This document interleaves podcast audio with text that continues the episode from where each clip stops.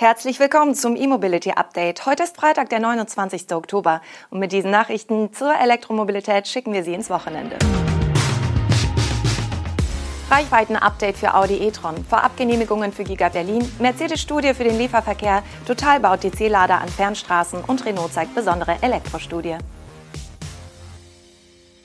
Audi hat ein Software-Update für den Audi e-tron 55 Quattro der Modelljahre 2019 und 2020 angekündigt.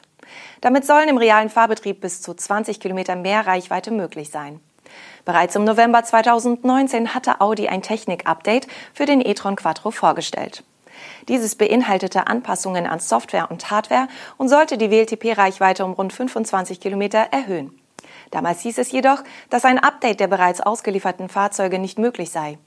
Jetzt, also knapp zwei Jahre später, machte Audi zumindest die Software dieses Updates für die insgesamt 34.000 e-trons zugänglich, die zwischen Mitte September 2018 und Ende November 2019 gebaut wurden. Die Einspareffekte der Softwareanpassung waren ohnehin höher.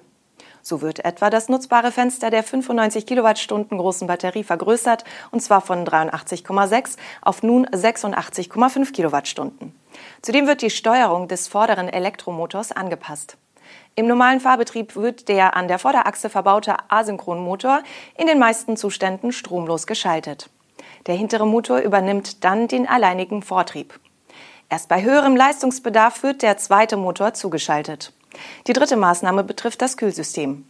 Im Kühlmittelkreislauf für die Hochvoltkomponenten konnten die Volumenströme verringert werden.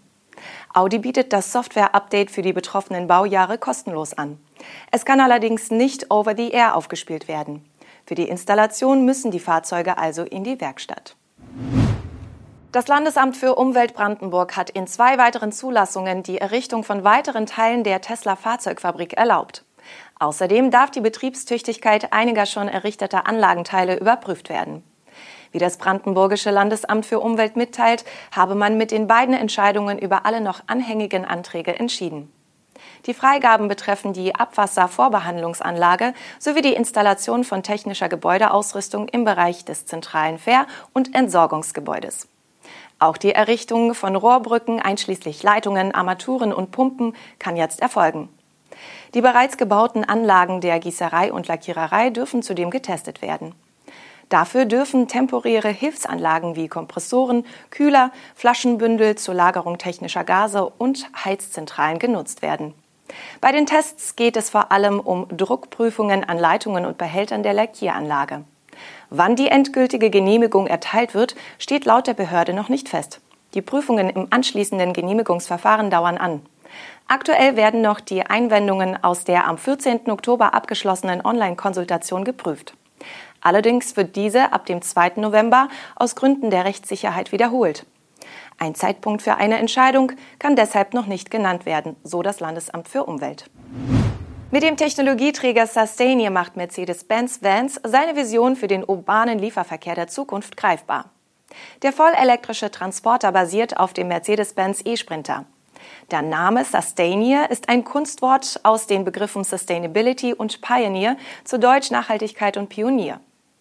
Mit den Technologien an Bord demonstriert der Sustainier demnach nicht nur, wie sich die letzte Meile im Transportgewerbe klimaneutral zurücklegen lässt, sondern auch wieder bei selbst grüner Strom produziert und aktiv die Luftqualität in Städten verbessert werden kann. Konkret hat das Modell neben einem batterieelektrischen Antrieb unter anderem Feinstaubfilter an Frontmodul und Unterboden an Bord, die Emissionen um über 50 Prozent kompensieren können. Dazu gesellt sich ein Solarpanel auf dem Dach für mehrere tausend Kilometer zusätzliche Reichweite pro Jahr. Außerdem gibt es Bauteile aus Recyclingmaterialien sowie eine körpernahe Heizung, die Komfort und Reichweite steigern soll. Die Innovationen sind dabei laut Mercedes-Benz Vans so konzipiert, dass ein Einsatz in künftigen Fahrzeuggenerationen möglich ist.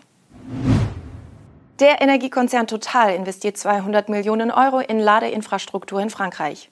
Mit dem Geld sollen mehr als 150 Tankstellen an Autobahnen und Schnellstraßen in Frankreich mit Schnellladern ausgestattet werden. Noch bis Ende dieses Jahres ist der Aufbau an 60 Standorten geplant. Dabei werden sowohl Säulen mit vergleichsweise langsamen 50 kW sowie HPC-Stationen mit 175 kW Ladeleistung entstehen. Mit der Investition will Total seine Position als Ladeinfrastrukturanbieter in Frankreich ausbauen. Nach der ersten Projektphase sollen die restlichen 110 Tankstellen bis Ende 2022 mit Stromspendern bestückt werden, dann aber ausschließlich mit 175 kW-Ladern. Wie viele Ladepunkte Total pro Standort und darauf basierend an allen 150 Standorten kumuliert errichten will, geht aus der Mitteilung des Energiekonzerns nicht hervor. Stattdessen skizziert Total in groben Zügen seine weiteren Ambitionen in Frankreich. So kündigt das Unternehmen an, sich an den kommenden Ausschreibungen für Ladeinfrastruktur der Autobahnbetreiber beteiligen zu wollen. Das Ziel sei, Kunden alle 150 Kilometer eine Hochleistungsladestation anzubieten, heißt es. Und zum Schluss bleiben wir noch kurz in Frankreich und träumen von der Freiheit auf vier Rädern. Denn mit der Suite Numero 4 präsentiert Renault in Anlehnung an den legendären Renault 4 ein einzigartiges Konzeptfahrzeug.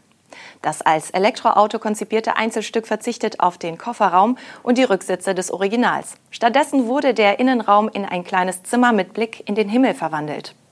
Das Konzeptauto hat übrigens die gleichen Außenmaße und Linien wie sein berühmter Vorgänger von 1961. Die Heckpartie und die Heckklappe wurden jedoch durch Fenster aus Polycarbonat ersetzt und ermöglichen dadurch einen Lichteinfall wie in einem Künstleratelier. Die Solarpaneele auf dem Dach sind lichtdurchlässig und unterstützen das Aufladen des vollelektrischen Fahrzeugs. Eine herausziehbare Holzschublade am Heck, die wie ein kleiner Tisch verwendet werden kann, unterstützt den Romantikfaktor noch. Das war's mit unserem E-Mobility Update für diese Woche. Wir sind ab Montag mit den News und Highlights der Elektromobilität wieder für Sie da. Bis dahin wünschen wir Ihnen ein traumhaftes Herbstwochenende.